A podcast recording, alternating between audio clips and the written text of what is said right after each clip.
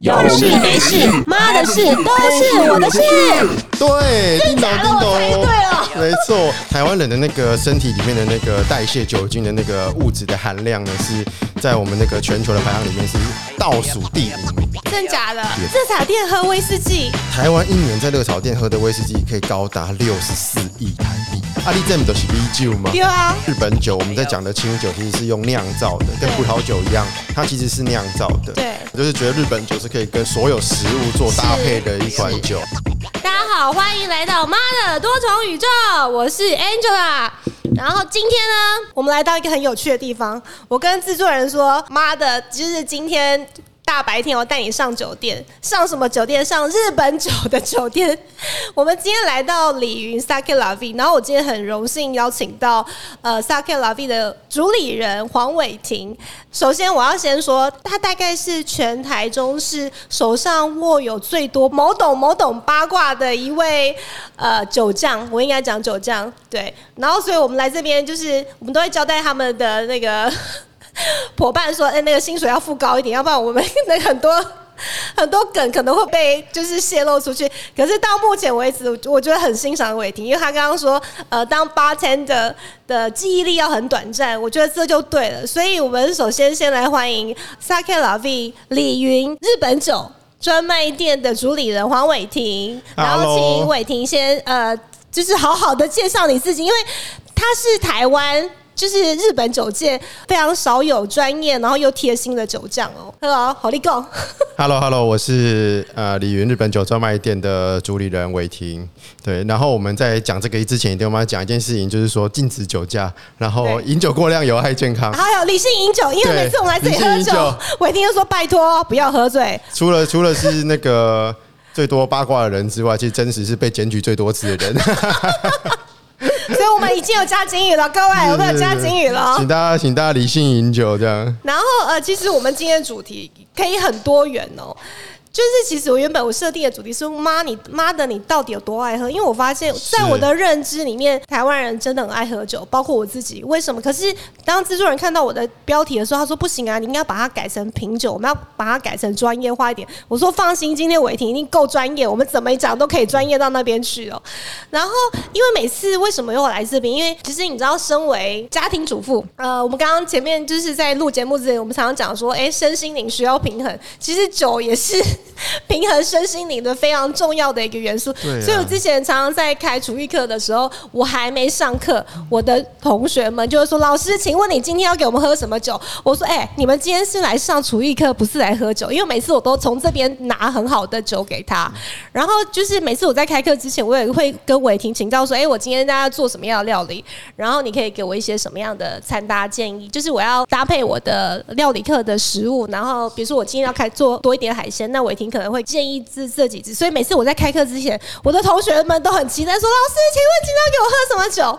然后我们常常开玩笑说：“我觉得这个是现代年轻妈妈，我自己也是的。好了，我是年轻妈妈的那个 slogan，他们都说我们这一代的父母亲，呃，妈妈们。”白天需要大量的咖啡因，现在谁不喝咖啡，对不对？然后晚上就需要大量的酒精。酒精。那所以就是因为伟霆很专业，所以呃，我今天先来问，就是简单的跟伟霆聊几个问题哦。就是呃，你说台湾人这么爱喝，那你可以跟我们分享说，台湾人一年平均到底要喝多少酒？因为有时候我都觉得，哎，我到底在卖油还是卖酒？我都觉得好像酒我就好卖，因为每次唱歌的时候，同学一天到晚说，老师可以帮我们团购酒吗？我说，哎，可是我本业是卖油，哎，可是你知道有。有时候一堂美酒课不小心就是卖了我呃平常半个月要卖的量的那个橄榄油的酒量，你就知道这些妈妈们有多爱喝。所以我想要请伟霆跟我们分享说，台湾人平均一年到底要喝多少酒？maybe 你讲完，我可以考虑说我是不是要开始变酒商？台湾人到底有多爱喝酒这件事情，我在上课的时候常常会呃问大家一个问题，就是说我们常常在讲台湾人适不适合喝酒，然后我们会讲说我们肝脏里面有什么酶类啊什么之。之类的这样子，那可以请大家猜猜看，就是说，或者请我们主持人来猜猜看，说台湾人在那个解酒的排行，就是酒量的排行里面，在全球里面是算好还是算不好？我我觉得应该算好的啊。台湾哦超，我跟你讲，台湾人超爱超级拼酒，拼酒，对不对？对他们不是品酒。是我觉得就是像我们常常到国外去出差，我会发现有一个现象，是我们台湾人超级爱说啊干奶干奶干奶，对每个人没错所以外国人学第一句话都说可以教我说台湾话怎么说干杯吗？是或者说干奶就是了，对。结果。台湾人的那个身体里面的那个代谢酒精的那个物质的含量呢，是在我们那个全球的排行里面是倒数第五名的。真假的？是非常非常。少的。但是台湾人多爱喝呢？台湾人卖酒的量是全世界前五名。真假的？对，这个比较下来，你就知道说台湾人到底有多爱喝。就是很少数的人喝了非常非常多的酒，对，然后我们可能很难去估计或者是估量说我们到底喝了多少的酒精。但以台湾人最爱的酒，我们来猜猜看，我们一年里面。台湾人就是各种酒类，比如说啊啤酒啊、日本酒、红白酒、威士忌等等。台湾一年喝最多的是什么？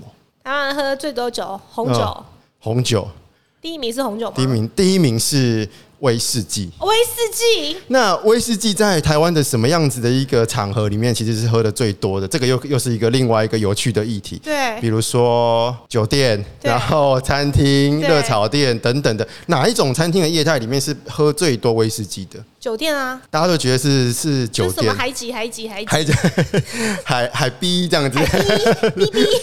其实，在台湾喝威士忌是台湾人喝最多的，然后他喝最多的液态类型是在热炒店。热炒店喝威士忌，台湾一年在热炒店喝的威士忌可以高达六十四亿台币。所以因为如此之在我的印象中，我觉得热炒店应该就喝啤酒啊，可是怎么会喝喝威士忌？结果是威士忌最多，而且台湾人一年可以喝掉大约两百一十八万箱的威士忌，太夸张了。你就知道台湾人有多爱酒，真的，而且威士忌的酒精浓度很高，非常非常高，至少都四十趴以上四。十帕以上。对，然后现在都要做那个原酒强度的，可能五十几、六十几对这样子。对所以现在的威士忌行销啊，它在亚洲地区就把台湾设为一个指标，对就来做我们所有的那个广告行销都以台湾为出发点。对，所以我记得上次有一个威士忌品牌，竟然还在那个台南美术馆，是，就是包一个场地，没错，没错。可以在这么优雅的地方办这么大型的活动，我就会觉得，而且在台南，不算价位，最少两百一十八万箱的威士忌，对你觉得台湾人的实力这真的蛮非常非常的可这真的。蛮跌破。你如果不讲，真的蛮跌破我眼镜的。对，好像好像走错行了，不应该卖日本酒，应该好像卖威士忌。以后以后有可能半夜会看到你在那个某某热炒店，然后在对那边喝威士忌当当酒醋这样子。所以好妙。可是他们不是应该喝啤酒吗？可是其实习惯上，大家就像一开始说的，我们习惯拼酒，习惯干杯。对连像日本人来都会问我们说，Japanese 干杯还是台湾 e 干杯？对，是两者差在哪边？就是日本的那个干杯，我们可能只是小抿一口，一个礼貌上这样子，但台湾就是咕噜咕噜咕噜，然后就把它喝干掉。对，对，所以这个都不太一样，所以他们很害怕我们跟他说台湾 e 干派，他们就是哇，真的是一直要一直喝酒，一直喝酒。这么有趣。那你本身你的专业是在日本酒，那据我所知，伟霆就是有一个很特殊的身份，所以他有这个能力跟本事，还有这个资格开很多类似日本酒的教育课程。那你本身是在什么样的 level 这样子？其实现在在全球啊，最指标性的日本酒，就是我们在讲的呃台湾人在讲的那个清酒的部分，最指标的单位就是日本所谓的 SSI，就是酒匠的联合会这样子。那我本身是日本的 SSI 所颁发的国际酒匠跟国际的日本酒学讲师。对所以我们可以在台湾一直在做所谓的日本酒推广的部分，对我们一直在做这一块。所以你看，我今天带制作人来上这么高级的日本酒店，然后还有专业超高级的 日本酒匠一定来要帮我们，就是就是呃分享，然后还有今天还有酒可以喝，等一下我会放照片。对 因为其实我们知道说，呃，红白酒、威士忌已经在台湾推广了很多年了，对。那日本酒好像才刚起步而已，所以这个这个推广是蛮需要的。那其实现在很多的米其林餐厅啊，或者是国外的饭店的侍酒师，大部分都一定要接触到，不能只在是葡萄酒的侍酒师的，而且一定要有所谓日本酒的侍酒师。是那餐厅的 wine pairing 里面，可能也不能只有红白酒跟威士忌。对哦，那个比例可能已经慢慢慢慢的有在调整了，所以这个会是一个未来将来的一个趋势。所以恭喜你，你还是走对行了。太好了我，觉得越难走的路，反而以我自己自是己是是，就是呃做生意这么多年来，我觉得很多人会觉得说，哎、这么难的路为什么你要走？可是我觉得通常会被容易看见，反而是你去走一个一。一条人家没有走过，就像那当初我要进橄榄油，大家都想到橄榄油就是哦西班牙、意大利，可是我偏偏老娘偏偏跑去澳洲，然后你看我进了之后，后面就开始有其他的厂商一直进来了，对我就觉得我们要去走一条没人走过的路，然后虽然路上很辛苦，可是你看到风景不一样。希望都可以变成液态黄金。一台环境啊，就是对啊，所以你是台湾少数有的高级酒匠啊，对，现在国际的那个酒匠在全球里面大概只有五百多位。哦。那台湾呢？台湾的话，其实比例偏高，对就这个跟台湾人爱喝酒其实也很有关系。台湾人大概有大概有三三十几位以上三，十九，那也是很少啊。就对，占人口比例，来说跟对。跟那个红牌葡萄酒的侍酒师比例来说，是，但是就是比起呃，比如说我们说首尔啊，或纽约，对哦，那德国等等的，台湾的比例还是在这个部分还是偏高，所以其实台湾可以喝到很多很多很好喝的的日本酒跟很专业的日本酒侍酒师，，其实都在台湾为什。么我们这么喜欢来这个地方的原因。耶，然后来这地方有个好处是，你跟你的姐妹们一起讲很多干话，然后讲很多八卦，然后从来不会被传出去，除除非你自己自己讲出去的。然后在这边也是就是一个很舒适、很安全的地方，这是真的是我们太常来的地方。就是我可以跟老公光明正大说，哎，我跟我姐妹们去上酒店喽，是安全的地方哦，你不要，你可以放心。所以各位妈妈们，如果真的找不到，真的很想喝，然后找不到地方，就就是欢迎来这里这样子。其实我们是一个很明亮的地方。对，真的很明亮，真的。然后我们开店才发现一件事情，就是原来两点，就中午两点开业是有人会进来喝酒的，尤其是妈妈们，真的，他们会两点喝，开始喝喝喝，然后喝到喝到三点，然后休息一下，然后接小朋友，接小孩，对对对对对，就是已经变成一个 schedule 了，我觉得是超超级厉害的。对，所以你看，所以这句话要改过了，所以白天不只需要大量咖啡因，可能还需要一点酒精。是，对，谁说酒精一定是晚上才能喝？然后这边我要再补充一句警语：我们真的不鼓励酗酒，我们也不鼓励喝酒理性饮酒，我们是要让生活变得更美好，就这样。那我想要请伟霆跟我们分享说，哎、日本酒，因为很多人其实都觉得，就是如果对一般的，就是嗯对酒类摄入比较不多的呃朋友来说，他会觉得啊，酒就酒啊，酒精喝起来就是是酒啊，米酒也是酒，红酒也是酒。是。那你可以跟我们分享说，哎、日本酒跟呃所谓我们西方常常看，就是常品尝到的红白葡萄酒有什么不一样？其实我们开业这么多年。大不一样的地方在最常听到的两个问题就是说，客人会问我们说，第一个是说，阿里这么都是米酒吗？对啊，哦，那你跟那个有到底有什么不同？这样子哈、那其实我们台湾那个菜市场阿公阿妈在卖那些米酒啊，其实是蒸馏的。蒸馏的，哦，对，它其实是蒸馏。那我们的日本酒，我们在讲的清酒，其实是用酿造的，跟葡萄酒一样，它其实是酿造的。对。那另外一个延续而来的第二个问题就是说。啊，为什么你这个日本酒这个清酒这么贵？对啊，然后大家都会想说一，瓶可以买一箱哎、是啊，是啊，是啊，大家都想说，哎、怎么会这样？哈，那很多人都会说，因为在台湾，呃，被课到的那个税是比较重的。对那其实这个借这个节目，可以跟大家讲一件事情，说其实不是税的问题，其实是冷藏保存。对对，因为日本酒它是非常的娇贵的，是日本的职人他下去用手工去酿造，而不是是蒸馏而成的，是，所以呢，它很容易发酵。对所以我们为了确保说，我们从酒造、从酿酒人出来的那个风味到消费者的手上都是一样美味的，这个过程中，我们通通要有一个东西叫做冷链，对，就是要有冷藏，然后冷藏柜的运输。所以其实它单价高的原理很大一部分是在于它非常的娇贵，然后它需要保存。对，对我觉得这个是其实跟橄榄油很像啊，就是橄榄油我们在运送过程当中就是要很控温，就是是然后到到台湾是土场的时候，整天要给它吹冷气，原因是啊就是不能让它太高温，因为容易变质的原因也是一样。是啊，你就品油师或者试酒师就会知道有没有冷藏你。四九十都品油师哎，对呀、太有趣的组合。大家都是一样的味觉工作者就，品油师喝的酒比喝自己喝的油还多。但同样都是味觉工作者、味觉敏锐的人啊，所以对这一块都会特别的讲究跟要求。那也会希望说，大家可以改过那个观念，就知道说日本酒是可以非常非常长期的去保存的，只是你有没有保存它而已。然后日本酒都要冰。你你讲到这个有趣，就是我像我父亲，就是之前他出国会买很好的日本酒，还是人家会送他很好的日本酒。然后你知道吗？老人家他 Q 酒，他都唔敢拎，都把我放在柜子里面。然后就常常吃饭的时候，哎，我们来今天开一支开一支日本清酒，他就从他的放那个一般的那个橱柜里面拿出来。对。可是喝的时候，我就觉得味道都变了啊。是啊，是啊，所以对，然后。我问你，就是如果像这种，就是味放到味道变质的酒，我们可以拿来怎么处理？我们刚好跟我妈说，就拿来炒三杯鸡，可以吗？刚好给大家一个秘诀，就是当你从日本带回来，或者人家日本送你的酒，你没有做冷藏保存的时候，对，你把它拿出来看，如果你发现第一个它颜色变黄了，OK；第二个它已经出现沉淀物了，OK，那就是它已经不太能去喝它了。对，如果都没有出现沉淀物的话，我觉得倒还好。可是如果那个已经有沉淀物的出现的话，我就觉得它不适合再喝它了。那怎么处理它呢？大家都会觉得说，对啊，哇，我倒掉好可惜哦，毕竟是我扛回来，人家送的礼物，还是他忽然拿到一支那个。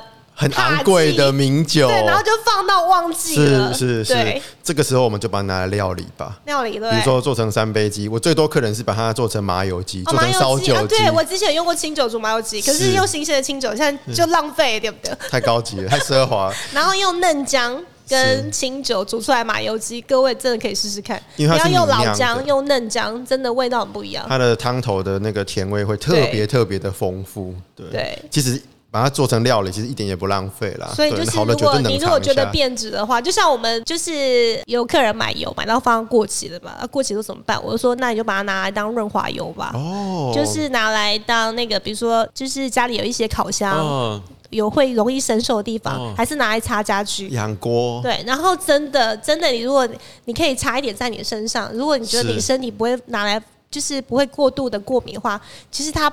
味道不要，就是走偏太多话，其实拿来当做按摩的基底油其实是可以的。这个也很奢侈，实用级的。哎，都哎，我跟你讲，应该是说我认识橄榄油之后，我去做油压的时候，我就再也没有请油压师用他们的按摩油，我就会带我自己的橄榄油，然后装在一个透明的玻璃压瓶，然后再带上我几瓶我喜欢的精油，就这样和在一起，然后来推拿。这样推完，我回去上班，同事都不知道说我有去推拿，为什么？因为身上没有味道，就是。它不会让你觉得全身油溃粉，因为它是瞬间就吸收，因为好的橄榄油分子很小嘛，那很快就吸收了。所以从此之后，我就再也没有用那些化学油在擦身体。所以而且弄完之后，你的那个毛巾也会很干净，你不会故意这样就是凉体体这样子。好赞哦！那你刚刚伟霆刚刚讲到说，哎，整个日本酒的因为单价会比较高，原因是因为有冷链的关系。那比如说，那我们买回来我们要怎么保存？其实像我们在我们店家哦，通常我们的酒会维持在零到五度之间做保存，因为这个时段里面呢，这个温度里面是酵母会休眠的。酵母会休眠，对，酵母它会休眠，对对对，它会睡觉，所以它那个发酵的状态没有那么明显。对，所以这个时候呢，其实在零到五度之间是可以永久保存的。零到五度，零到五度可是我们一般那个家用冰箱，它可能温度并没有办法到达那么低。对，所以我都会建议大家冰在那个你冰蔬菜的地方，那大概七度九度，那至少你放一年，它都那我不太会变味。那个调低一点，要调低一点。对，然后如果真的真的真的真的冰箱大爆满，冰太多久，那怎么办？其实日本有一个。有一个方式是叫做暗冷房，就是你放在一个温度很低，然后温度可能是维持在呃十度以下，然后中年都不会晒到太阳，不会有阳光直射进来的地方。我觉得这个地方去保存的话，其实也可以。比如说家里的衣柜，对，或者是哎，这跟橄榄油是一样。哎，我觉得油跟酒就是都是需要呵护的好东西。对，我就常常跟客人说，你说我不小心呃，为了要整箱买比较便宜，然后要放哪里？你家最好放橄榄油地方就是你家衣柜，因为它避光，然后又常温，就是温度又够，就是不会太高。没错。然后就是它算是一个嗯，就像你讲的暗暗暗冷房，对对对对对对对。所以可以放衣柜就对了。对，所以跟那个品油师一样，我们 SSI 系统里面有一个叫做酒质鉴定师，OK，就是专门在做有关于这个劣化酒的。品鉴，OK，他会知道说，哎，这个酒出了什么问题，然后喝起来会什么一样。对，就有一个叫做我们台湾人最常出现的一个问题，就是你晒到太阳了，那喝起来有什么不太一样的地方呢？我常常上课的时候跟大家讲说，有点像是我们小时候喝那个胡阿醉。但我不知道大家有没有喝到胡阿醉，就是会有一个尾韵，会出现一个焦臭味。焦臭味，对就是会臭铺臭铺这样吗？对对对，那当你在家里想讲臭铺臭铺啊，是喝到了那个，但是它有一点像余烬的味道，有点像烧焦的味道。烧焦的味道。对，所以我目前还没有找到比那个胡阿醉更好。所以我去把我爸那个放很久的那个清酒拿来喝，看他说，哎、爸，你有没有喝到胡阿自己的味道？如果回到那个胡阿醉的那个我就说我拿来煮麻油鸡，对对对，那就是他热到了，我们就把它拿去料了。然后这一锅这一锅那个麻油鸡就是胡阿醉麻油鸡，我觉得哎蛮、酷的。是一个辨简单的辨别方式。好的哦，这这这嗯很很值得大家参考哦。可以。那呃，之前我在跟伟霆约说，哎、我们来录一集 podcast 的时候，他说，哎、a n g e l 我最近刚好有。就是可以有一个呃清酒跟妈妈跟小孩有一个关系的分享，那我真的很好奇，这个妈妈跟小朋友跟清酒到底有什么关系？是因为我们刚刚有聊到妈妈只爱喝酒啊，小孩又说妈妈你为什么一天到晚在喝酒？哦就是这么重要？的关系啊。因为我刚刚我聊到说，到底日本酒跟红白酒跟威士忌到底有什么不一样？哈，那都是酿造的，大家都会知道说，红白酒非常在意所谓的风土条件，它很注重的是呃今年的天气状况，今年的葡萄品种。对那日本酒呢，很注重关键点在于是职人的技法跟精神。当我们把米，日本酒是米酿造的嘛，米，然后我们发酵的米曲，对。还有水放在同样一个桶子里面去做酿造的时候，这个东西是职人技术的一个展现。对。它在我们这个酿造的桶槽里面如何发酵，什么时候温度，什么时候要加水，什么时候要加温，对。就有点像是妈妈在看我们那个刚出生的新生儿，对。什么时候他饿了，对，他不会说话。就凭他个人这辈子的一辈子的的经验，什么时候要盖被子，什么时候这个桶槽要加温了，什么时候它太热了，我要让它冷藏。对这个东西完全都是靠，因为酒不会说话，新生的小 baby 他可能也还没有办法在牙牙学语，所以这个时候完全都靠妈妈的经验。对那藏人就是酿酒人，跟妈妈一样，他必须出于这种非常爱心的去关照、去呵护它，对才有办法去体察到这个酒的变化，然后酿造出很好的日本酒。那他们会不会有一种阿妈叫有一种冷叫阿妈觉得冷？阿妈 他们的阿妈会不会说：“我肯定跟我自己磨安呢，然后就研发出一个新的品相。就阿妈觉得冷这样。”对对对，今年的特殊款这样子，所以真的很有趣，就是其实日本人很强调就是一休 game，，就是是。一集会，我就是我这辈子就只做这一件事没情错没，错。我们这辈子的相遇就是就是唯一，maybe 就是唯一这一次，我就是一定要把这件事情做是，好。所以酿酒人其实非常的辛苦，他们可能是需要半夜起来看他酒的发酵状况，对。去测试温度，然后去做搅拌，然后去观察，然后才不会让这一批的酒通通都。我觉得其实跟我们老一辈刚刚说到阿嬷，阿对啊。嬷在捶那个花柜的时候，对啊，对对，也是也是也是，对，就像吹发酵花柜的时候，我每年其实你有看我 Facebook 知道，我每年过年前我都是，我觉得对我来，对我们家来讲，已经已经是一种仪式感。是。虽然我妈没有教我做花柜，可是我小时候看我阿阿妈捶花柜，然后她都说：“哎，囡仔来香槟啊，卖给她差，我带来花柜画北起来。”对对对对然后，所以其实我每年过年前，我在画画柜，有点像在开讲，我有点在算牛年的概念，是。就是有点在开讲，说我明年的运势如何。所以我就跟小孩说：“你不要在旁边哦，那个厨房里面都有灶神哦，然后那个要不然我的画柜会发不好，然后明年我们大家就是会不开心不快乐。如果你要让我们明年有一个好年的话，你们大家都不要吵架。其实我是在跟他们说，你们不准再吵，不准不准吵架，因为姐妹很容易吵，小孩容易吵架。然后每年我在我是用真的用蒸笼，然后每年我在就是把那个米糊调好之后，然后蒸笼打开那一刹那，那真的就是像在在开开讲，讲因为在算牛说啊，你明年会怎样？还是还有有点像在小孩在猜性别，不知道是男是女，然后会不会开口笑怎么样？可是我觉得 so far，我觉得还都还蛮开，就是对。其实完全一样，在日本酒的那个酒造里面，也有一个地方专门在做发酵，叫做曲室。对那那个地方呢，跟我们在传统在垂花柜的地方是一样神圣，而且很那个的，就是他们不会让一般人进去到那个地方。真的哦，进去要要先那个，就是对他们通常都会一般来先说都会消毒。对可他们有一个很有趣、很有趣的那个，就是他们他们在酿酒、在做曲式发酵的时候，他们有些酒糟外面会贴一张纸，严禁吃一样日本的发酵食品。给大家，我觉得可以猜猜看。严禁吃日本饭，不能吃纳豆。对，叮咚叮我猜咚，对了没错。为什么因为那个纳豆的那个身上的菌种太强了。OK，所以你如果吃了纳豆，早上吃了纳豆之后，那个那个很强的菌种可能会依附在你的身衣服上或身体，然后当你进到这个非常神圣的发酵趋势的时候，可能会影响到这一整批的日本酒的发酵，这个花贵的成败都会影响到这个。所以我觉得其实发酵食品是一个非常有。呃，结合了自然因素、传统，而然后文且还还有他身，上的能量，我非常相信这一件事情。为什么？因为比如说我们之前每年到就是橄榄庄，也就是看他们制成的时候，我们除了身上要穿防尘衣之外，然后还填一个表格，就那个他其中一个表格很有趣，问你说你最近有没有吵架，跟别人吵架？哦他觉得你会把这样的不好的负能量带到那个榨油的地方过，程他们相信，那那就是我的农夫相信哦，就是酿造人要有很好的能量，你做出来东西才会好。你如果是身上有疾病，除了疾病一定是不能进去。那你如果情绪不好，你也严禁进入到那个，他怕会影响到他产品的品质。是我所以就是这很有趣啊！你给的意图是是好的能量，你做出来东西一定是好的。我觉得很相似诶，因为大家去参观日本的时候，都会看到那个酒糟外面会挂一颗很大颗，然后绿绿的，对。人家有用用那个植物做插成那个球嘛，对。那个我们叫做山芋。对。那这个其实就是日本人他在酿酒的过程之中，很严谨的去跟神社当地的酒神祈福之后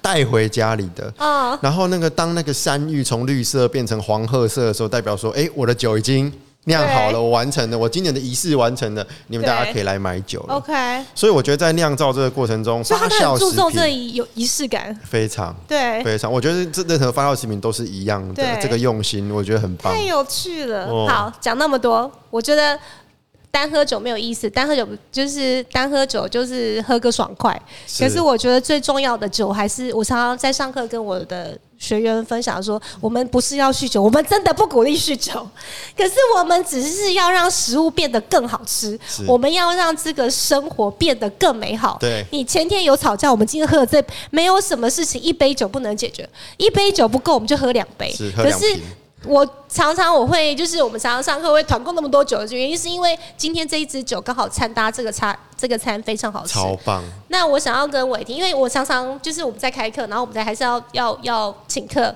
然后我要多常跟伟霆请教说，哎、我今天要做什么样的，我今天要吃什么料理，然后要做什么样的餐搭，我想要跟是请伟霆好好跟我们分享这一块。其实我们那因为真的，我个们常常到酒店，我们就是完全不知道怎么嗯酗酒。我想要请你以一个，就是平常你在店里面，然后人家来，然后以一个很专业的酒匠的身份，然后来分享餐搭这一件事情。因为大部分就是买酒就是吃饭嘛，吃饭所以要喝酒啊，就是要不然是上酒酒店要喝酒吗？没有嘛，只有那些男人 上酒店要喝酒嘛，还有女人嘛，对不对？下一集我们要好好讲讲讲这一件事情。其实我们李云有一个 slogan 啊，就是觉得日本酒是可以跟日所有食物做搭配的一款酒啦。因为我们常常有时候晚上来，我会自己买咸酥鸡来，对，对，然后我都觉得那瓶酒怎么在这里变好喝，然后带回家就没那么好喝。是我们 我们其实我们台湾人买酒，他会去来一家那个酒的专卖店，不管什么酒都好，然后去买酒。可是在日本，你会看到妈妈就是中午拿着一个菜篮，她就去买日本酒回家做做搭配这样子。哦，那就像主持人说的，诶，我们可以搭配一点咸酥鸡。对啊，那其实你就可以像来我们这种专门的店家，我们会帮你做一个很简单餐的一个 pairing。其实像我们也搭配过臭臭锅，对。搭配锅臭豆腐，对，哦，然后呃咸酥鸡等等，不一定是要搭和牛搭法餐。那问你，因为，我们今天吃那个蛋黄酥，你觉得我们可以搭什么？太棒了！我了搭天看到这啤酒之个外，这个蛋黄酥，它有一个很明显的一个香气嘛，然后外皮是 还有很多酥脆还还有的，很多的爱，对，还有很多的爱，然后很多好的正能量。因为我最近没有跟人家吵架，很成功的一批蛋黄酥，然后中间有它的软绵的红豆，然后有咸香的挑选过的那个你真的很会讲菜。蛋黄。那它有这么多的这个层次，跟它的每个咬下去那个质地都完全不一样的时候，我们怎么去挑选一支酒来做搭配？对这个时候其实我会搭配一支带有一点微微的乳酸的感觉的乳。酸用它 creamy 的感觉去包覆它原本这个蛋黄的咸香，还有红豆的感觉。真的很会我，就觉得这样会是一个很不错的搭配。哦然后米香可以跟我们外皮的那个呃酥香，还有一点奶香，把它结合在一起，我们就走一个叫做同调的。对。对，我觉得这个是会会会非常棒这的。酒匠，这酒酱真的是对，除了要会说酒，还会说菜。要说的比我要要先爱吃这样子。像台湾人其实很喜欢吃和牛啦，那和牛其实也非常适合日本酒，对因为和牛我们会要求要有油花、油脂丰富。是那像这么这一类的东西，我们比较通常 heavy 的东西，你建议用怎么样的酒去对，我们可以挑选一支香气其实不那么明显，但是微微的尾韵有一点米香，那喝下去呢是酒精感稍微强烈一点点，然后带一点 dry 的那种收敛感的。对我们利用这个日本酒来。帮和牛做一点口腔上面的一个调整跟收敛可以让你吃更多的所以比如说就是比较重口味的料理的，就是比较油腻的料理，就会用这样子比较比较 dry 的。对，的我们可能洗刷一点油脂感，然后把我们和牛里面的，比如说坚果的香气，或者是牛牛里面的那些香气给带出来，我觉得都是一个那如果我们吃一般的就是呃台式的，比如说家里的一般的餐搭，比如说我们就是炒青菜啊，然后炒个简就是家常料理，对。你建议就是用什么样的酒来餐搭？其实我非常喜欢那个热炒有护气的那种炒的那个青菜，对。哦，然后非常的清甜，然后护气的香味，然后油香等等的。对。其实我觉得这个可以大一点，比如说，呃，我们常常在讲说，在 SSI 的分类里面是熏酒的类型，什么叫熏酒？就带有一点明显的花果的调性，果比如说香味果香味，对对。黄花，然后可能香蕉、水梨等等的。对。我们透过这种很清甜的一个香气的感觉，然后来搭配我们的热炒。对。哦，因为热炒的味道我们不希望被盖掉，对。然后酒的味道我们也希望能够被保留，对。所以我们就挑选这样的酒来做一个搭配，我觉得还蛮不错的。好酷哦！超我觉得日本酒是一个那、如果很很好西式料，比如说像我们会偶尔会吃披萨，披萨谁说一定要配可乐？是。说披萨炸鸡嘞？是，那不如我们就来一点我们这几年很红的瓶内二次发酵的气泡型酒，哦，对，就是 s p 我之前有喝过那个叫什么？哎、天蛙，还有另外一然后个踏剂，不是，然后因为我上次喝到那个水水水芭蕉，水芭蕉，对对，水芭蕉，它的它的气泡清酒就是一个非常指标性的，对，对我觉得这个这个都可以，然后太有趣了。洗刷一点我们那个面包上面的奶香这样子，对然后你又可以跟可乐一样喝下去有那种活泼的，对对，有气泡感，对轻快的感觉，对对我觉得这也是非常棒超。有酷。好，那在节目最后我要问一个问题，我觉得是这是应该很多人想要问的，就是。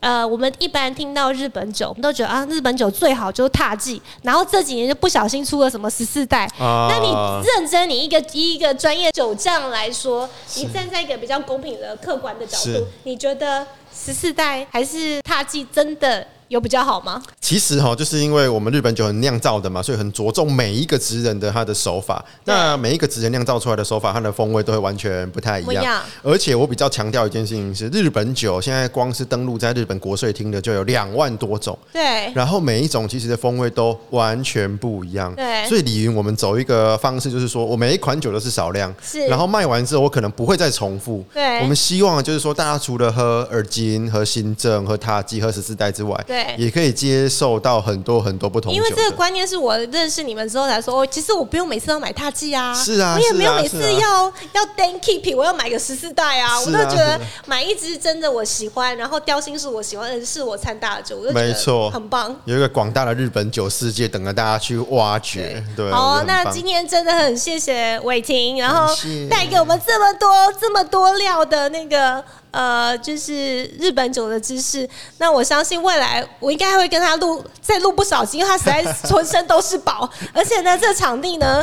今天制作人一来就跟我讲话有娃娃音，我说你看你们就是这男人，看到酒店立马那个讲话的那个音调完全不一样，跟平常跟我讲话都不太一样。